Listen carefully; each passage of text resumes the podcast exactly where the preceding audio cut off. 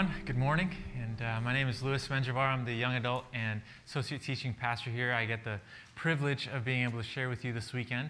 Um, but some of you may have noticed we have an insert in uh, your handout this weekend and just kind of informing you about our upcoming summer series we're calling Heroes of Faith. And uh, it's starting a little before summer, but it's going to take us in and through the summer months. And um, you know, we have a yearly tradition of inviting uh, guests to come and share their perspective on a given theme. And this year is going to be no different. And so we're looking forward to having some familiar faces, some, some new guests that are going to be joining us as they all share about um, whom they would consider a hero from the Old Testament. And so they're going to share about that, and we're going to talk about how, how that, what an impact that would have on our daily lives. And so I want to make you aware of that. Love to invite you uh, to join us for that. But, um, you know, this weekend we're going to be finishing, completing our Transforming Life series. And um, I'm excited for what we're going to get to share in here together. But uh, before we jump into it, I'd love to just ask for his blessing, pray over this remainder of our time. And if you wouldn't mind joining me, I'll go ahead and do that. Um,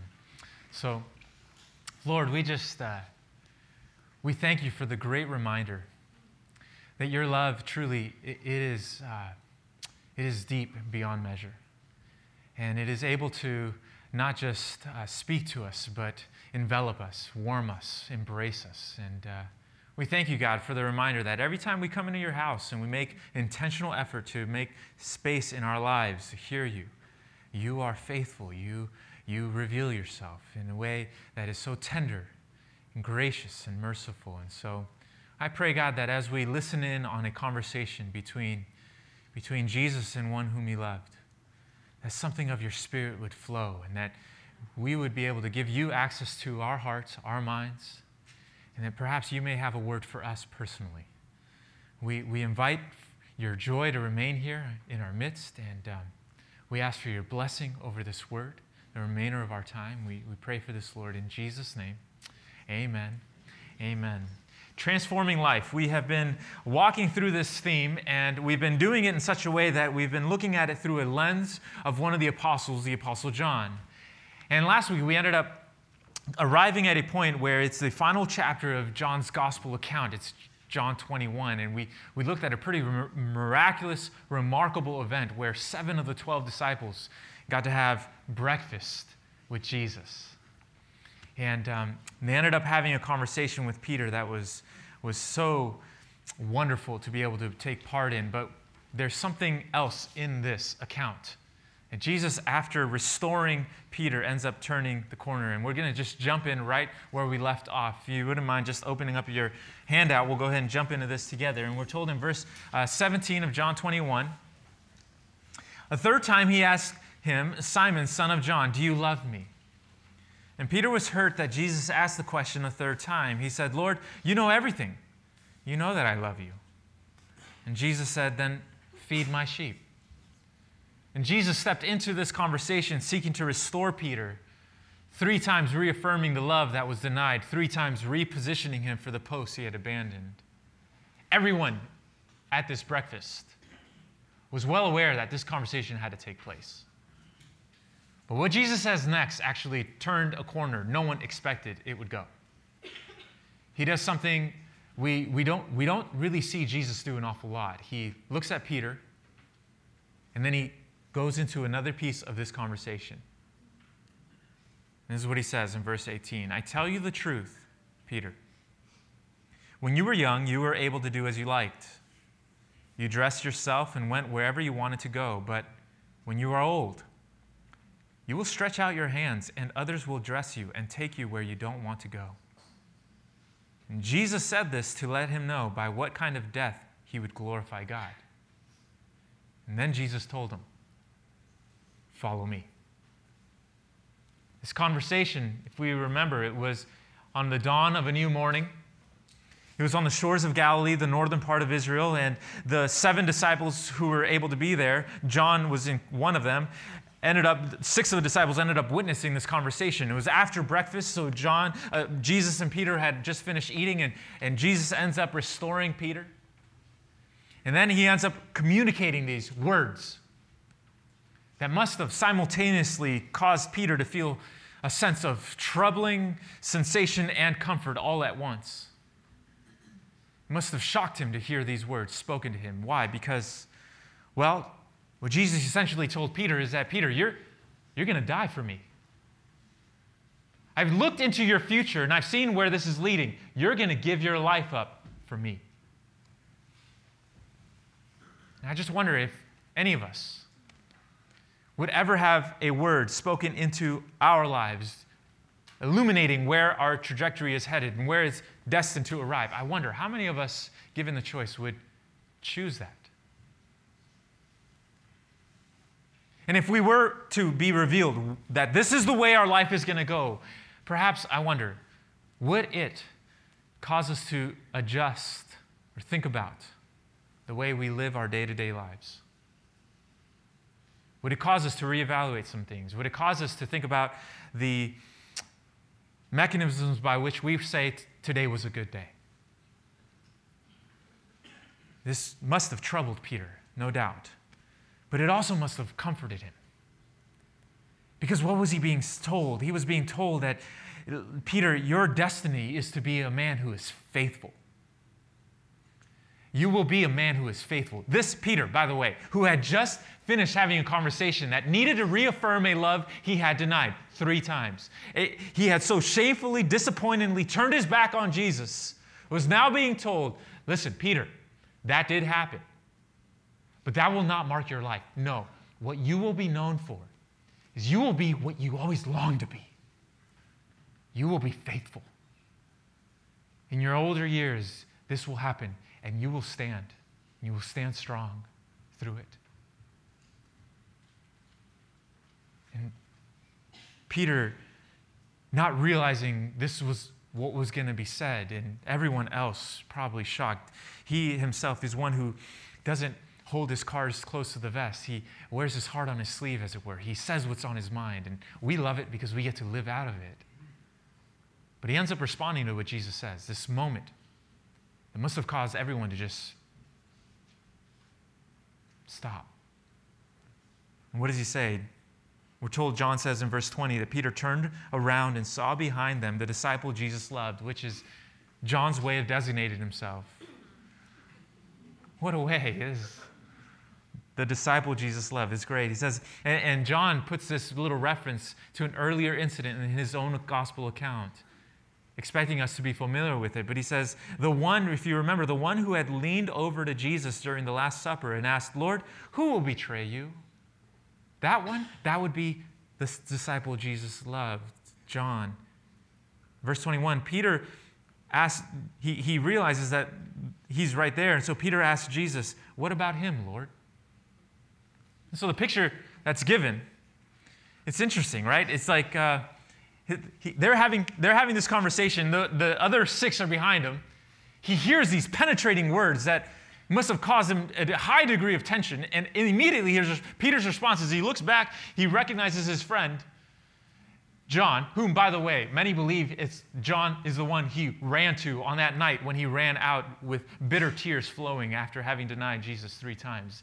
John, the one that we, we discussed last week, ended up knowing it was Jesus and saying, Peter, go, that it's the Lord.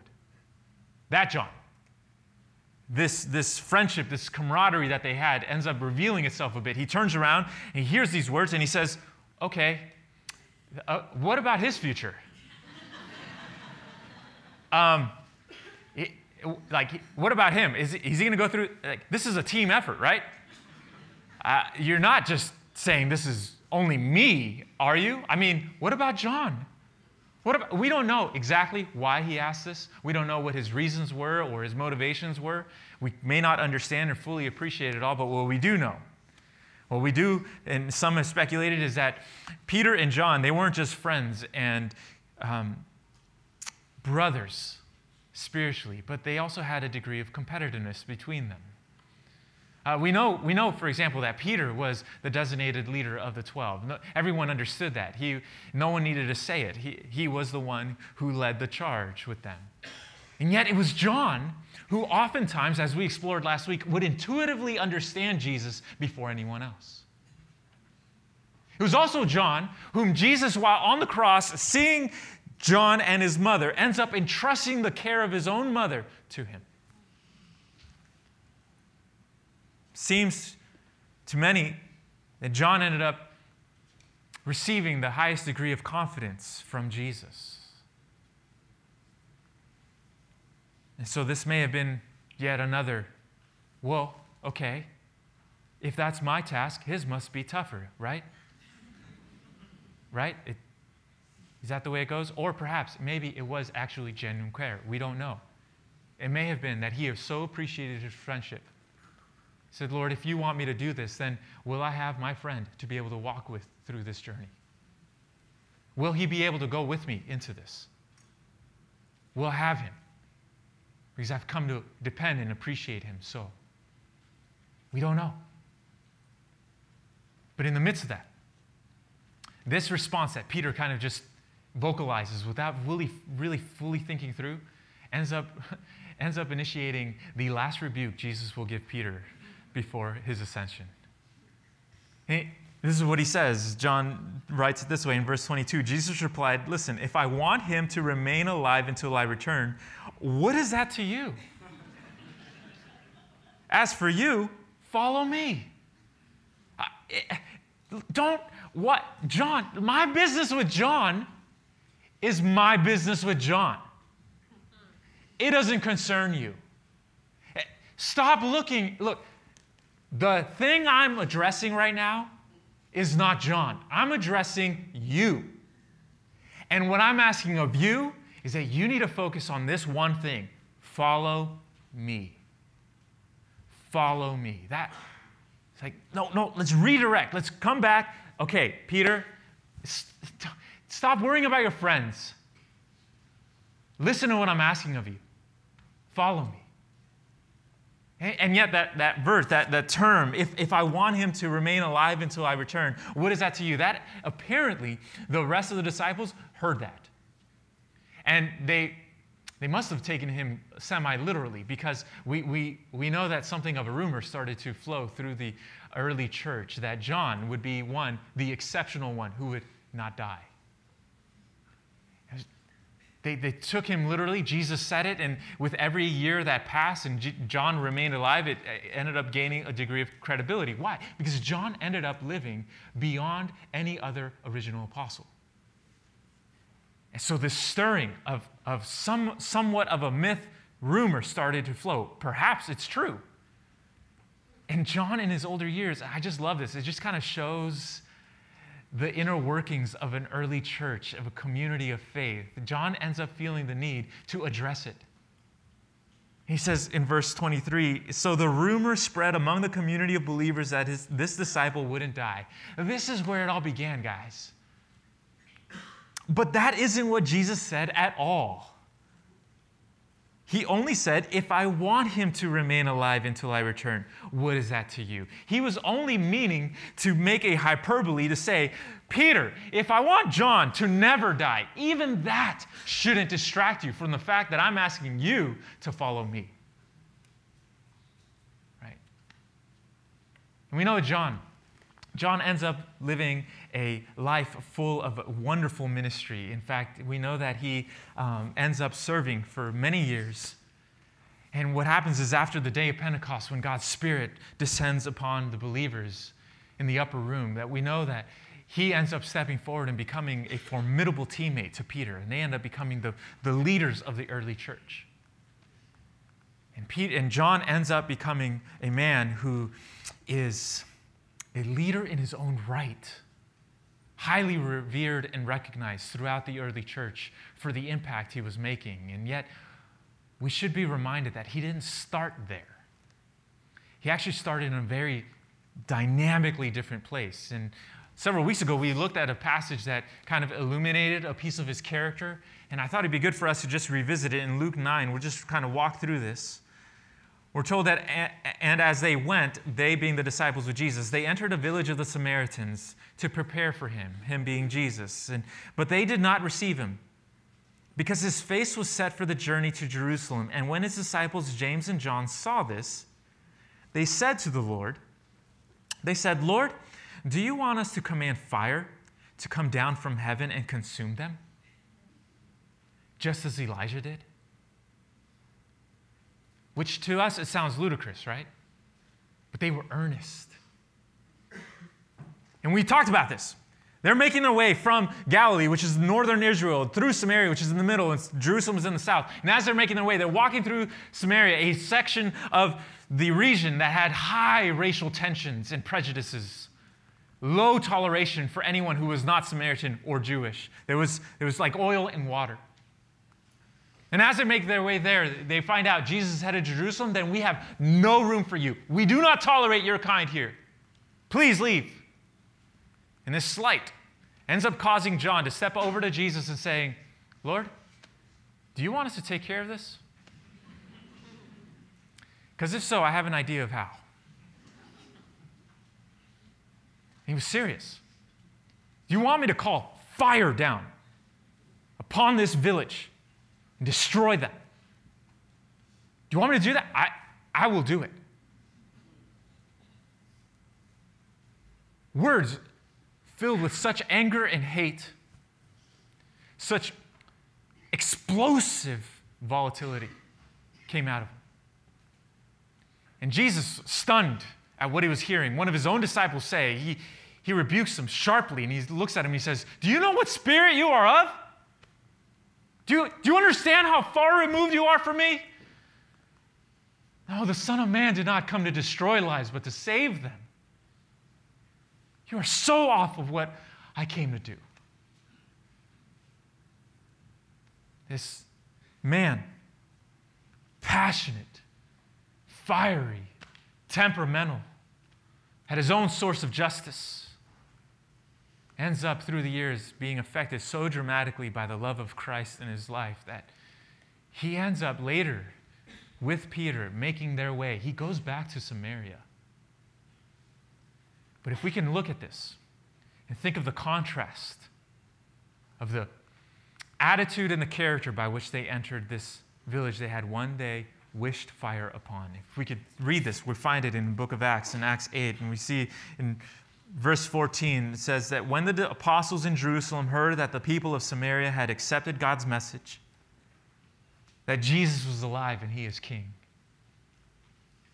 they sent Peter and John there as soon as they arrived, they prayed for these new believers to receive the Holy Spirit. The Holy Spirit had not yet come upon them, for they had only been baptized in the name of the Lord Jesus. Then Peter and John laid their hands upon these believers, and they received the Holy Spirit. God's presence manifested in a wonderful way ended up filling their souls because of the prayer of Peter and John. And then, if you could think of the contrast Verse 25 After testifying and preaching the word of the Lord in Samaria, Peter and John returned to Jerusalem, and they stopped in many Samaritan villages along the way to preach the good news. This man who just years before had desired to call fire and destruction upon this people was now a messenger of life and love to this same group Radical transformation that can only be attributed to the work of Christ in his soul. There's nothing else that could get credit for such an amazing turnaround. Think about it. How else could we explain it?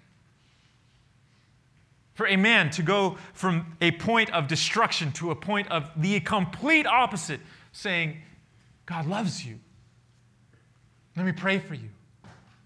And every chance they got, they stopped and they preached the good news. Every chance they got, all through Samaria, they preached the good news and they tell everybody God is here and He's calling everyone home and He's wanting to embrace you and He wants to tell you of His love. There's nothing He's holding against you because of what Jesus did. Everywhere they went. A life transformed.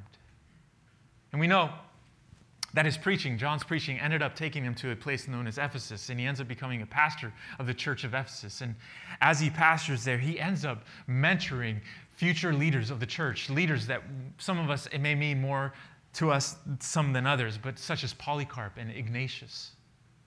He would personally mentor and disciple them, raise them up, and entrust the church to them such an impact he would have. And yet, what would happen is, at the time, obviously, the church was some of us may know this, but was under a high degree of persecution. The apostles were, were giving their lives. As Jesus had predicted Peter will, Peter did end up giving his life. And what happened is the, the Roman em- emperors ended up recognizing that each time a believer gave their life, it actually ended up not doing what they wanted. It didn't snuff out the movement, it catalyzed it. And it united the church. And people started saying, you know what? If they're giving their lives for this Jesus, maybe there's something to this. I would like to be a part of it as well. So they decided with John to do something different. They said, let's not martyr him, give them another cause. Let's isolate him. And so they ended up outcasting him, isolating him on the, on the Isle of Patmos, which is in the Aegean Sea. And it's there that John ends up having a vision of the victorious Christ and the end of age. And he has such a vision, it shows him the inevitable destiny of human history is the victory of, G- of Jesus and everything he came to do. Causes him to write a book, the book we know as the book of Revelation or the unveiling of Christ. Powerful moment in his life. In, in 96 AD, Emperor Nerva ends up releasing him, pardoning him, and he makes his way back to Ephesus, to the church he loved to pastor and shepherd. And he lived well into his 90s, outliving all the other apostles. And he got to a point in his 90s when he could no longer physically move. And so the local church would end up, every time they would gather, they would end up going to where John was staying and they would carry him to their meeting place. Unable to move, John would be carried by the church. And then he would be sat in the midst of them, the last remaining original apostle, and they would ask him, John, will you share something with us? Able to speak, unable to move. It is said that John said, Yeah. The word he would share would be little children, love one another. Little children, love one another. Only that and nothing more. An amazing testament to the transformation. This man who was filled with passion, rage, volatility, things that were destructive in nature, ended up becoming honed. Uh, he ended up discovering God's tender power to be able to take such a character flaw, a personality weakness and transform it into a person who was dominated by his love to the point where by the end of his life he got he was known as the apostle of love. Why? Because what he would say is, is, is this love one another. Love one another. We read it all through his epistles the three that he wrote. Love one another. It's a reminder it's a reminder that if, if, if Jesus, if God was able to do this with such a man as John, well, he could definitely do it with you and I. We, we should see that not just as a sign of the rich inheritance we have in, in, in, this, in this faith of ours, this rich heritage, but it also reminds us that Jesus Listen, listen, Jesus is in the, is in the mode of transforming anyone who would seek to sign up with him. It doesn't really, as long as he's there and we're willing, he is able to shift and shape, hone, conquer, chisel, reform, restore, and then have a beautiful expression. It should encourage us. It should speak something of life to us. He did it with John. He longs to do it with you and I. That is his desire, which is a beautiful picture. And yet, this account, this conversation that occurred between Jesus and Peter, it, it also has a couple things for us to consider, to chew on, and to be able to think about in our daily day lives. And so I'd just like to put this under reflections if we were to go back to that conversation. Firstly, I'd like to suggest that that conversation reveals we are to care for one another, but not compare. That there is something about our faith that calls us, on the one hand, to care for one another, to love one another, to serve one another, to strengthen one another, pray for one another. There is absolutely, I mean, Jesus said it to the disciples. He said, Listen, they will know you, They will know you are my disciples by the love you have for one another. That is absolutely part of what we're supposed to engage in. Yet, if you could hear it, something of us is supposed to have our eyes on each other, and yet something of us is supposed to not have, or have our eyes off of each other. We're to care, not compare. We're to care, not compare. What about John? J- John, no, I'm talking to you. I'm, why are you measuring yourself up? No, this is me and you right here. I'm asking you to follow me. That's what I'm asking you to do, Peter. Don't worry about John.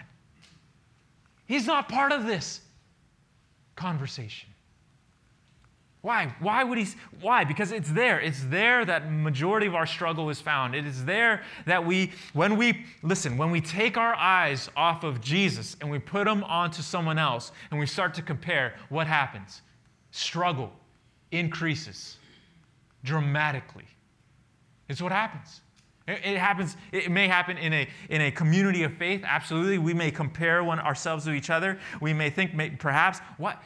Man, we might see somebody else getting blessed. We might think to ourselves, what, what, what about me? And it may happen in a church community, but it absolutely happens in a work environment. You got a, you got a promotion. That's great. That's great. Why? Because internally we're, we're measuring things up and we're saying, you know what? Wait a minute. According to my calculations, I, what? I've been here longer, I've been working harder, I've been doing this, I've been doing that. All of a sudden, you, obviously, this isn't fair. You, you don't deserve it. So, obviously, or maybe I sh- maybe it shouldn't. Maybe it's not that I should receive it but definitely not you. like, I've, I've compared, they, I mean, come on, right? That happens. And it's there. It's there that we, man, it just removes strength from us. It like just depletes it. It removes courage from us, defeats us. It, it, maybe it's not in work. Maybe it's in social settings. Maybe it, we are struggling with something. We have a longing. We have something of a desire. And we're, we're honestly, we're, we're fighting to trust in the Lord and we're fighting to stay in a positive place. And all the while, in the area we are struggling and longing for, we see someone else walk right next to us striving in that exact area. And what happens? We start to see that and we say, why? it's in home. Why? Why not me? Why am I the only one? Why is this trial singled out for me? Why are you doing this? We ask that, right? We, we have these dialogues internally. We absolutely have these conversations by ourselves. And we think about this. And here's the irony of it the irony is that we may be struggling, but we're putting our best face forward, we're putting our best foot forward. And all the while, we're standing right next to somebody who may be thinking the exact same thing about us. Why? Because God's path is uniquely shaped to each one of us. And He has a way for each one of us, not meant for us to measure against each other, but meant for us to be able to discover to discover for ourselves and own it for ourselves. This is what he was saying to Peter. If I want John to live forever, that honestly, it shouldn't affect the fact that I'm asking you to follow me, which leads us to this second idea that we are to, we, we need to be most concerned with what he asks us to do. That if there's anything that should grip our attention, anything that should grab our focus, it should be what are you asking me to do? Peter, I'm asking you to follow me. And it's not a it's not a request or an invitation he only makes to Peter. He makes it to anyone who would listen, anyone who would seek to grab that invitation. He asks us, Will you follow me? Jesus asks. It's there, right there. Will you, in a certain way, put everything else aside? And I know life gets in the way. I know circumstances push. I know certain things come up and they start to blind us to certain things. So let's, let's bring you back to where this all began. Why? Because Jesus, he had said this to Peter once before, except that first time, it was about three years before Peter was a fisherman by trade. He meets Jesus for the first time and he tells Peter, I want to make you into a fisher of men. Will you follow me? That's where this all began, Peter. Do you remember that? Well, now that this is kind of coming to a different transition, let's go back to that starting point. Square one Will you follow me? Will you follow me? That is his request of all of us. And what happens? When we start to dig into that and wrestle with what does this look like in my own life, you know what happens? We start to discover that we have an assignment. And we have an assignment that's uniquely made for us. We, have, we start to discover that we were formed with a purpose. We were formed with something to fulfill that isn't just about our own lives, it is connected to something of a greater picture of what God wants to do through us. And that assignment, if we were to listen in the same way Peter, we know does, it ends up calling the best out of us. And you know what happens? It ends up calling courage and strength out of us. It ends up pulling things out of us we didn't know were there. It ends up instilling things into us God wants to form and shape. It ends up making us into the men and women we long to be. There is no doubt Peter wanted to be that faithful man. And Jesus looked at him and he said, If you follow me, you will be. You will be that. You will. It is a mechanism that God utilizes, a tool to shape, to form, to transform. That is His way. That is His way. When we decide to focus our attention on what He is asking us to do, there, there is where we find a sense of identity, a sense of, you know what, Lord, I am satisfied with your assignment for me. I am satisfied with what you're calling me to do. Help me do it to the best of my ability. There is where we find life right there. As we come to the end of our series, I think it's good for us to reflect a little bit, to consider some questions. This will be our third thought. Is how has He already transformed us? What more does He want to transform? How has He already been working in our lives? In this season of our life? What, what has He already been shifting? It is good to acknowledge progress. It is good to notice, even though it may just be a centimeter, you know what, Lord? Your grace has moved me one centimeter. And I thank you for that. I thank you, I'm not who I used to be. I thank you that your grace has brought me to a point where I can see a change, has started. It has started. Let's acknowledge it. Let's not forget it easily. Let's look at it, highlight it. Let's remind ourselves of it, especially, especially when we may feel discouraged or down. It is there that we need to take a step back and look at the larger landscape of our life and see, God, where have you already transformed me? Why? Because in the same way you did there, guess what? You may want to do here. So I just wonder, what, what is it? What, what, if we were to define, this is what God is putting his finger on right now? What character quality is he saying, hmm, this, this you have accepted as a flaw that is inevitable, and I say to you, not anymore? Let's make this weakness into my strength. What is that? Or perhaps it's a disposition.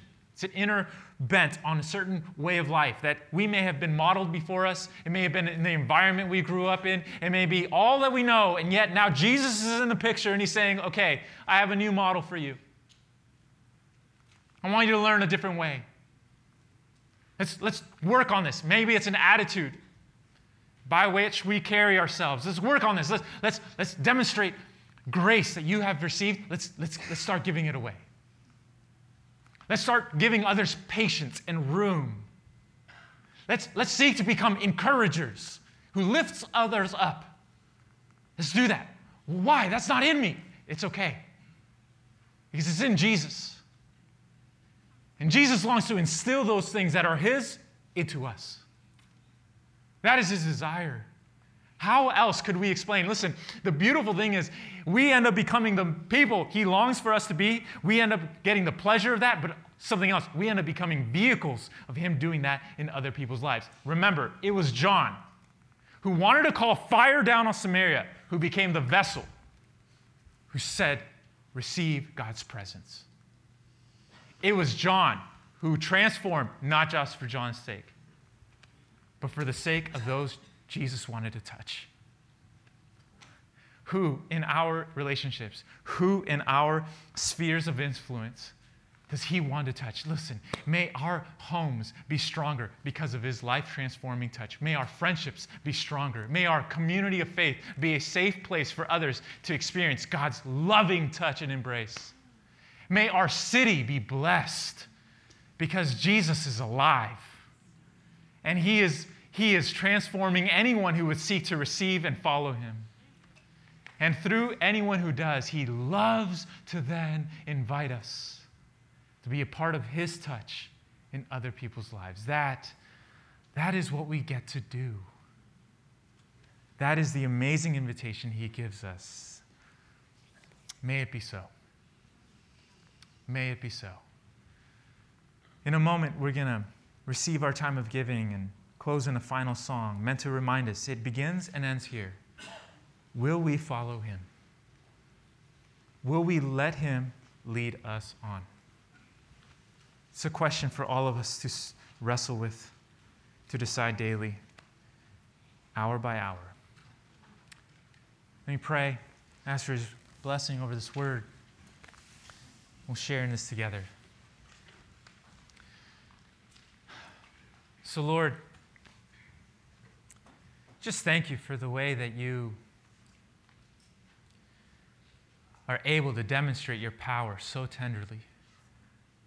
You're able to speak to us so personally and yet encourage us. You do not shame us, you do not ridicule us, you invite us.